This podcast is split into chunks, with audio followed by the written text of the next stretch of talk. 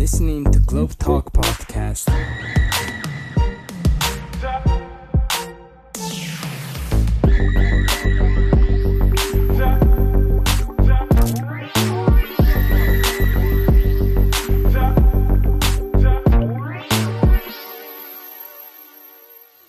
Allora, benvenute e benvenuti al secondo Globe Talk. eh, per saperne di più, questa sera con noi Alessandra Petrina dell'Università di Padova. Alessandra Petrina è una delle massime esperte della traduzione del pensiero di Machiavelli in Inghilterra. Hai scritto un bellissimo libro sulle traduzioni del principe eh, in Inghilterra eh, e molto ti sei occupata veramente di traduzione, ma anche della figura della- del monarca, della donna monarca, in particolare di Elisabetta I e del suo rapporto speciale con il popolo. E insomma poi è stata la presidente del nostro- dell'associazione degli studi shakespeariani e rinascimentali italiani, quindi insomma è un personaggio, la vedete qui giovane ma insomma è, è- è già molto eh, pesante da un punto di vista accademico e, e ci fa molto piacere accoglierla in questo spazio eh, rilassato, devo dire. Infatti io non mi sono portata il mio spritz, ma adesso me lo vado a prendere. allora Alessandra, allora perché ho invitato Alessandra? Perché Alessandra ha eh, tradotto proprio recentemente per Bompiani, per il tutto Shakespeare eh, curato da Franco Marenco, eh, Le Allegre Comari di Windsor. Come ti sei trovata con questa traduzione? Eh. È stato, un po', è stato un po' uno shock. Io ho tradotto altre cose, mh, ma non mi ero mai confrontata con, eh, con il sommo. E quando Franco Marenco mi propose di tradurre, di tradurre questa commedia, in quei giorni vedevo un, eh, un amico, Anthony Mortimer, un inglese che ha tradotto La Vita Nova, ha tradotto Il canzoniere di Petrarca, ha tradotto Cavalcanti. E allora dico, Tony, come si fa? Ci sono 20 traduzioni prima della mia bellissime. E gli fa, guarda, non devi guardarle, devi tradurre tu. Quando hai finito, guardale e se ci sono delle cose che hanno fatto meglio, rubale. Perché dice, è giusto, in fondo la fatica l'hai fatta, se poi... E qualcosina ho rubacchiato, sì, in particolare non da una traduzione, ma da un libretto, da, da Arrigo Boito. C'è stato questo lavoro di traduzione, c'è stato soprattutto il fatto che ho capito finalmente una cosa che studiavo quando leggevo le traduzioni appunto cinquecentesche di Machiavelli, che i traduttori sono i lettori più ravvicinati. Tradurre vuol dire veramente cercare di entrare nel, nel testo, di capire ogni sfumatura, cercare di andare anche all'intenzione del personaggio che dice questo, che dice quello, al gioco di parole, alla pronuncia, all'accento. Ed è stato per me un modo di conoscere le, le, le- comari in un modo che non avrei avuto né insegnandola né studiandola nel modo accademico tradizionale. Che poi è una commedia molto particolare questa, perché non è che abbia la stessa fortuna di tante altre commedie, almeno non sui Sì. palcoscenici italiani. Non tantissimo su palcoscenici italiani e c'è un motivo anche banale. Tantissime commedie shakespeariane sono italiane, sono a Venezia, sono a Verona, sono a Padova, eh, oppure sono in luoghi dell'immaginario, l'Illiria, la Boemia. Questa invece è a Windsor ed è molto chiaramente a Windsor. Le vie, i parchi sono chiamati per nome, le persone hanno nomi inglesi. Si parla di una lezione di latino che un povero ragazzino deve sorbirsi e vediamo questa lezione. Eh, si parla di un libro, il libro dei sonetti, che era un libro, era un bestseller dell'epoca, quindi è molto topica e credo sia, questo sia difficile per il pubblico italiano. Mm. D'altra parte eh, c'è anche una cosa molto particolare, finché ripassavo un po' quello che, il tuo spritz è arrivato, finché ripassavo quello che, che dovevamo raccontarci stasera, ho trovato una lettera che Frederick Engels scrive a Karl Marx e gli dice ho appena letto Le Allegre Comari di Windsor. In quel testo dice c'è più vita e più realtà che in tutta la letteratura tedesca. E, beh, la letteratura tedesca non è da buttare via, eh, cioè, mm, personaggini come Goethe, però stavo dicendo non è il testo più bello del mondo, ma è reale. È una commedia domestica, una commedia della classe media ed è soprattutto una commedia che ha due signore di mezza età come protagoniste, Eh, che è inaudito. questo, e questo è veramente straordinario, no? Sì, Due perché- donne sposate che sono protagoniste di questa commedia, che si divertono oltretutto. Poi sai, due donne non più giovani ed è quello che, che mi lascia, perché ci sono alcune, alcune vecchie nel, nel teatro shakespeariano e tendono ad essere o grottesche o mostruose, come le streghe di Macbeth. Lo stesso Falstaff si travestirà da donna e l'idea dovrebbe essere quella della, della vecchia spassosa, grottesca. Oppure ci sono le fanciulline, le Desdemone, le Giuliette. E se pensiamo che dovevano essere dei ragazzini a recitarlo, un ragazzino di 12-13 anni può fare benissimo appunto una Giulietta Una Cleopatra, già lo vedo più difficile, una, una Lady Certo. Macbeth, o queste due donne che sono, beh, la traduzione italiana è comari, ne parlavamo prima, non, non c'è altro modo di tradurle, ma vuol dire veramente donne sposate, non nobili, agiate, che possono in certa misura decidere del loro destino, con Mm. serenità, che è quello che fanno le nostre due signore. Certo. Oh, una specie di desperate housewife. Sì, però De- sai, dell'epoca. loro- No, desperate non tanto. Infatti, nel momento in cui si vedono in questa situazione anche potenzialmente scottante, la prima cosa da fare è parlarne fra donne, perché fra donne ci si capisce, scoprono che entrambe hanno ricevuto la stessa lettera d'amore da Falstaff e una delle due dice, ma secondo me ne tiene molte copie, anzi le ha stampate lasciando lo spazio vuoto per il nome, noi siamo già alla seconda edizione probabilmente, cioè non si preoccupano. Una dice addirittura, ma come, ho, scappato, ho scampato le lettere d'amore per tutta la mia vita e le trovo adesso? Cioè c'è questa rilassatezza di quando hai 40 anni e insomma puoi anche stare tranquilla, non devi più accalapiare Cioè, nessuno. secondo te hanno essere- 40 anni le, le madame? No, probabilmente sono più giovani. Eh, se la figlia Anna si sta per sposare, ne avrà 16, 17, lei ne avrà 35, 36, io sarei la nonna praticamente, è quello che sto Oddio dicendo. bene. L'allegra nonna di Windsor. Eh, però è vero, però è vero, eh, è quell'età lì, sì. Eh, senti, infatti poi nella tua introduzione, perché naturalmente Alessandra Petrina non si è limitata a tradurre, ma ha anche introdotto criticamente la, tra- la sua traduzione e anch'io mi aveva colpito queste, mi avevano colpito le parole di Engels rispetto mh, ehm, al, al realismo e poi tu lo associ questo play in particolare proprio ai racconti di Canterbury, no? Sì. E quindi a Chaucer. Sì, sì eh, vabbè, c'è la mia passione di- di medievista, ma c'è il fatto che soprattutto negli ultimi anni abbiamo riscoperto questo legame tra la grande letteratura del Trecento inglese, che è una letteratura che scopre la borghesia che mm, smette o comincia a prendere in giro i grandi poemi epico-cavallereschi, le dame, i cavalieri, le armi, gli amori, e comincia a dire no, qui c'è una classe media che fa i soldi, che imbroglia, che si dà da fare, che sono bravi artigiani, sono bravi cuochi, vendono la lana, e con quello, con quel tipo di eh, abilità personale, riescono a muoversi nel mondo.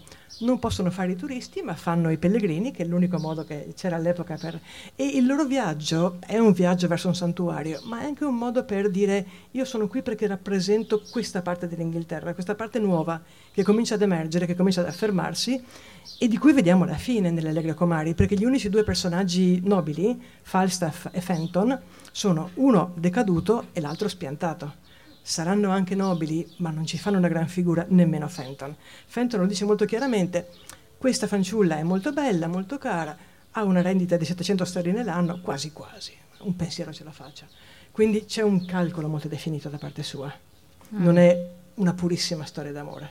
E credo che il villaggio di Windsor lo accetti. Dice, vabbè, facciamo un contratto, vi sposate, in cambio abbiamo, scaliamo socialmente, lui si sistema. Certo. Però rispecchia forse anche il mondo che Shakespeare, se Shakespeare era Shakespeare, deve aver eh, conosciuto nella sua Stratford, no? Anche Sì. quella era un villaggio fiorente che cominciava a emergere da un punto di vista economico, no? Proprio per i commerci. Quindi Sì. è interessante che lui poi dopo scriva una commedia che, che, è un affresco di quella classe sociale. che- infatti sai che noi spesso ci sono sempre accademici che dicono appunto Shakespeare non era Shakespeare perché come fa uno a scrivere di re, di regine? di- Secondo me Shakespeare era uno che girava dappertutto con le orecchie accese, ehm, ascoltava, assorbiva tutto, ogni movimento, ogni... Mi viene in mente ehm, quando leggevo la- la biogra- l'autobiografia di Laurence Olivier, lui diceva che stava in metropolitana ore per guardare come la gente sale e scende dalla metropolitana. Alcuni fanno così perché non vogliono che nessuno li tocchi, altri fanno così perché non vogliono dare fastidio e lui copiava queste cose. Ecco, più in grande, ma Shakespeare la stessa cosa, andava a prendere tutto. Con le Allegro Comari, come farà poi Verdi più avanti, si è rilassato e ha detto sai che c'è, torno a casa mia, sono cose che ho visto fin da bambino, ve le racconto e la smettiamo di raccontare di queste commedie romantiche, di queste eroine nobilissime, ma parliamo del maestro di scuola, parliamo Certo. del parroco, parliamo E dell'oste. perfino la magia no? Diventa- ha, ha una chiave realistica, perché le fatine no? che a un certo punto tormentano il povero Falstaff eh, no? sono Sì, i bambini lo- del villaggio. Sono i bambini del villaggio e il pubblico lo sa. Una delle fatine è il parroco gallese e Falsa dice ma questa fatina è un po' strana, c'è un accento gallese. Eh, eh, ma cioè, infatti, per esempio, la questione degli accenti, quando si traduce, ma come si fa? Perché sono tutti di, personaggi che provengono da eh, contesti linguistici un po' diversi, perché ovviamente non esisteva ancora la Gran Bretagna, erano tutte nazioni divise con le loro lingue e le loro culture proprio. Si, si piange molto se, se, questa era la domanda. eh, sì, Shakespeare ha in questa commedia, ma anche in altre, ha alcuni personaggi con accenti locali. Eh, qui c'è Caius che è francese e quello era facile. Eh, alcune parole rimangono in francese anche nella mia traduzione soprattutto quelle più ovvie, altre le ho inventate, l'oste della charretière, non esiste ma chi se ne frega, altre volte fa semplicemente un po' l'ispettore Clouseau, la pronuncia alla francese. Più difficile era il parroco che è gallese. L'accento gallese, come lo riproduce Shakespeare, lo faceva diventare un po' Sturmetruppen, cioè, sembrava che... ed era un po' fuori luogo. Quindi ho cercato non di calcare su quello, ma piuttosto di fargli usare molto latino, molto latinorum, mm. che forse un parroco nostro di qualche decennio fa avrebbe usato, e di farlo diventare un po' gentilmente pedante. Mm. Non antipatico, ma sai questi, questi, parrocchietti un po' vecchietti che ti fanno sempre la, il proverbietto in latino. Mm. Un po' un Don Abbondio, un po' più... Un pochino, mm. ma senza, senza malizia, ma in quel modo lì, in modo che comunque avesse una sua tipizzazione. Senti lì. Alessandra, eh, siccome tu sei qui con noi, lo so che non c'entra molto con uh, le Allegre Comari, ma voi dovete sapere che a Padova, dove Alessandra insegna e dove si occupa di cose molto importanti, esiste l'unica copia dell'infolio di Shakespeare, cioè il, l'opera, eh, diciamo il libro che raccoglie eh, tutte le opere di Shakespeare, eh, stampato in formato grande, in folio, del Mediterraneo sì, vorrei che lei vi parlasse un pochino di questo libro, perché questo è un libro molto molto speciale sì. che l'Università di Padova, con l'invidia di tutti noi, ma non solo in Italia, penso in Europa, possiede tra, sue, tra, i suoi tesori. Sì, beh, noi non, non abbiamo manoscritti di Shakespeare. Eh, e abbiamo, finché lui è vivo, eh, alcune commedie o alcune tragedie vengono stampate senza la sua approvazione. Non esisteva il copyright, ovviamente. Però lui, ad esempio, fa stampare i suoi poemi, i poemi lunghi. Per quello che riguarda le opere teatrali, l'ipotesi più ovvia è che ehm, non era nel suo interesse farla stampare perché un'altra compagnia avrebbe potuto usarlo e metterla in scena. Eh, Shakespeare è azionista del, del, teatro, ovviamente è nel suo interesse che più gente possibile venga ad ascoltare lui e la sua compagnia con le sue opere. Quindi, appunto, pochissimo, quel pochissimo viene stampato spesso in maniera semi-piratesca e a volte abbiamo l'impressione che um, un qualche attore abbia ripreso a memoria il testo e l'abbia passato allo stampatore. Ad esempio nel caso dell'Allegre Comari c'è una stampa eh, del, dei primissimi anni del Seicento, l'impressione è che sia l'oste. Cioè l'attore mm. che faceva l'oste ha ricordato, nelle scene dove l'oste non c'è, è un pochino più incerta ed è questa versione brutta, diciamo, questa versione non, non chiarissima. Però questa opera e altre opere che invece non vengono mai stampate, eh, diversi anni dopo la morte di Shakespeare, sette anni dopo, nel 1623, vengono raccolte da due attori della compagnia. Va detto che a questo punto lui era morto, ma soprattutto quel genere cominciava a declinare. La gente andava sempre meno a teatro. Vent'anni dopo i puritani chiuderanno i teatri per una decina d'anni, quando riaprono quel tipo particolare di teatro, quello che, quello che voi eh, riproponete qui, non ci sarà più sarà solo un ricordo affidato a qualche disegno, a qualche memoria, a qualche testimonianza. Quindi era anche un buon momento quello per stampare questa collezione in questo infolio, in questa edizione grande, enorme, questo monumento che sarà che è costato un pacco di soldi, dato il personaggio è, delle, è, uno dei libri più, più mitologizzati eh, del mondo, anche dei più cari. Hanno appena venduto una copia, leggevo, una biblioteca americana e siamo arrivati a 3 milioni di sterline. Eh sì. È meglio che non lo dica ai colleghi di Padova, se no la mettono sul mercato. Eh, allora, noi abbiamo questa copia e per un sacco di anni ci sono moltissime copie, moltissime, ci sono alcune copie eh, a Washington, alla Folger, due o tre in Giappone e alcune nel Regno Unito, ma appunto, come diceva eh, Maddalena, l'unica nel Mediterraneo è la nostra, è la loro. Eh, e ci siamo chiesti come fosse arrivata, l'ipotesi più normale era nell'Ottocento, qualche viaggiatore inglese è arrivato nel Veneto e ha lasciato questa copia. Tre anni fa una bibliotecaria della Biblioteca Universitaria di Padova si è messa a fare ricerche e ha trovato, ad esempio, che ci sono delle, delle annotazioni a margine su Macbeth e su tutto è bene quel che finisce bene e sembrano annotazioni di recita, entra, esce, qui il personaggio, qui quell'altro. Ha anche notato, facendosi aprire il libro, che il dorso aveva dentro dei frammenti di un altro libro. Ah. Ed è riuscita con quello a capire che erano gli stessi frammenti che trovava in altri volumi di fine 500 a fine 600 che c'erano nella biblioteca. Da lì è andata a trovare gli antichissimi cataloghi. Praticamente questo libro arriva nel 1647-48, quindi pochissimi anni dopo essere stato stampato, e arriva attraverso un console, un console inglese che va a Venezia.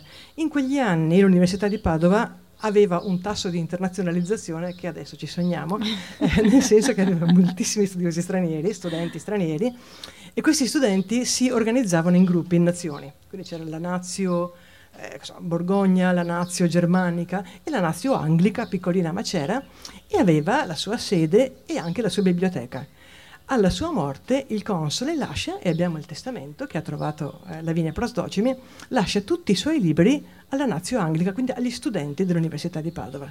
E dei forse 200 che erano, ne abbiamo ancora circa una quarantina, quindi non male, libri di navigazione, libri di matematica, libri di religione, la prima traduzione inglese dell'Orlando Furioso di Ariosto, e che è 1584, quindi parecchio vecchiotta, e appunto questo, questo foglio. Poi eh, la Nazio Anglica si disperde naturalmente e questi libri finiscono nelle biblioteche ehm, ecclesiastiche, in particolare nella biblioteca di Santa Giustina.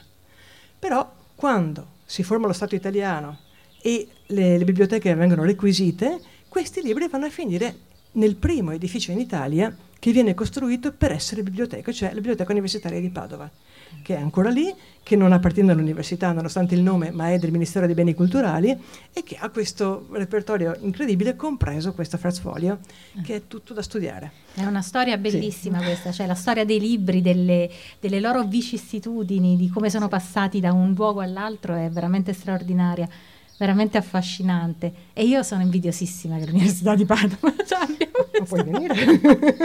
no, ma lo devo, perché lo vorrei guardare, perché per noi shakespeariani è, è una specie di feticcio, cioè il folio è, è un feticcio tutte eh, le volte che uno si trova davanti a un libro di questo genere.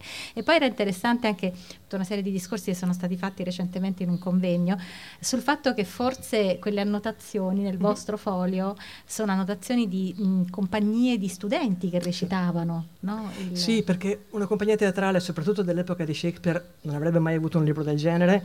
E qui ci sono attori registi e sanno che non è gestibile, cioè nemmeno questa cosa qua si può usare. Probabilmente per gli attori venivano preparati i fogli con la loro parte e con eh, le, la riga che veniva subito prima. Ad esempio, ci siamo accorti che siccome le donne non recitavano, appunto, e eh, le loro parti venivano recitate da ragazzi, spesso molto piccoli, per via della voce, per via della pelle liscia, per via della forma ancora non mascolina, questi ragazzi non, non erano spesso in grado di memorizzare la parte che poteva memorizzare un attore adulto. E quindi non sono quasi mai soli in scena, il monologo di Giulietta è uno dei pochissimi esempi, e soprattutto battu- la battuta che viene subito prima suggerisce l'inizio della battuta della, del bambino, in modo che possano essere aiutati. Ora che ci sono splendide attrici che recitano questi ruoli, è un po' frustrante dire non abbiamo parti belle, parti lunghe come Amleto, però sappiamo che c'era questa, questa necessità. Mm. Mi sono persa? No, erano attori, le compagnie di attori di studenti, perché sì. probabilmente a Padova, appunto, la Nazio sì. Anglica aveva i suoi studenti e probabilmente eh, la cosa che, che, a me mi aveva colpito Dio questi hanno messo pe- l- l- non so il pennino qualcosa su, sul foglio e ci hanno scritto sopra. Cioè, però sai con un attimo a me non, non, non angoscia così tanto eh. cioè l'idea che tu possa scrivere l'idea che tu possa annotare un libro avete presente Beh, perché tu eh, sei una medievista. Ma no hai presente Harry, Harry Potter? Sì, è... Harry Potter trova un diario vuoto eh, cioè un libro bianco e non, non, capisce cosa succede, non capisce a un certo punto, dice vabbè ci scrivo come fanno i ragazzi e scrive come fanno i ragazzi, mi chiamo Harry Potter. L'inchiostro sparisce e riappare con scritto buongiorno Harry Potter, io mi chiamo Tom Riddle. È un libro magico, però il libro è un posto di incontro. Eh certo. Cioè se io annoto il mio libro e poi te lo presto e tu trovi le annotazioni mie e poi rispondi. Sì. Ed è una cosa che, sì, è vero, i medievali lo sanno e scrivono e rispondono a Petrarca. Scrivo queste cose qua. Però lo facciamo anche nei libri moderni ed è giusto farlo. A volte Sì. facciamo dei graffiti, eh, Sì. delle cose così, ma Pensa come l'inizio proprio del libro corrisponde al modo in cui noi viviamo i social media adesso. in cui effettivamente rispondiamo con la scrittura, cosa che magari durante il periodo del eh, Gutenberg, l'era Gutenberg, eh, c'è più un, un senso di rispetto Sì. nei confronti della pagina stampata, no? Però torniamo un attimo a- a- alle nostre comare, Mm. comari, eh, questi ultimi cinque minuti che abbiamo, perché in questo affresco appunto della, della borghesia, eh, della provincia, se vogliamo, anche se Windsor, eh, quindi la, la regina è lì, eh, della- questa provincia inglese, si stagliano comunque dei personaggi, no? anche se eh, la critica recente eh, tende a evitare di dire beh, beh Falstaff eh, e poi tutto il resto non ha molta importanza o eh, Mistress, Qui- Mistress Quickly e, Mhm. e così via. Tu che ne pensi di questo? Cioè come li vedi questi personaggi che emergono dal panorama sai, generale? È un po' come eh, se tu guardi una serie televisiva e eh, i personaggi entrano nella tua memoria. Quindi quando vedi la seconda stagione, la terza, la quindicesima stagione, alcuni personaggi te li ricordi, altri ritornano, uno risorge, di un altro arriva il figlio, in qualche maniera fanno parte del tuo immaginario familiare. Cioè tu sei parte di questo, di questo gruppo, di questa, di questa famiglia. Tieni conto che qui eh, queste commedie, queste tragedie venivano messe in scena praticamente ogni sera era una delle pochissime forme di divertimento pubblico, o facevi quello, o andavi nel bordello, o andavi a vedere gli orsi che venivano squartati, insomma, tra le tre. E per cui tanti di questi personaggi erano con noi. Falstaff eh, arriva in quattro testi diversi, nei due Enrico IV, nelle Comari, e poi si parla di lui e della sua morte nell'Enrico V. Quando si parla della sua morte, sono convinta che il pubblico dicesse: Ma come? È morto, che morto." peccato, eh, l'ho visto ieri che sta... cioè, che sia un pochino parte di noi. E poi Shakespeare, essendo Shakespeare, gioca con noi. Eh, Mistress Quickly nelle Comari è una serva un po' linguacciuta, un po' così, però onesta, seria. Nell'Enrico IV era la madama del bordello. Quindi è una madama del bordello che è diventata rispettabile. Se, se il pubblico ha in mente questo passato qui, lei acquisisce un'altra. Quindi è un ritrovare alcuni di loro e poi inco- conoscere un po' di gente nuova. È vero, questi personaggi accompagnano, Sì. ci accompagnano e io vorrei che faceste un grande applauso ad Alessandra Petrina perché ci ha raccontato tante bellissime cose. Grazie.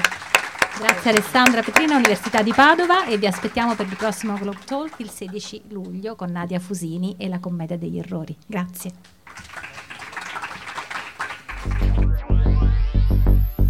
You are listening to Globe Talk Podcast.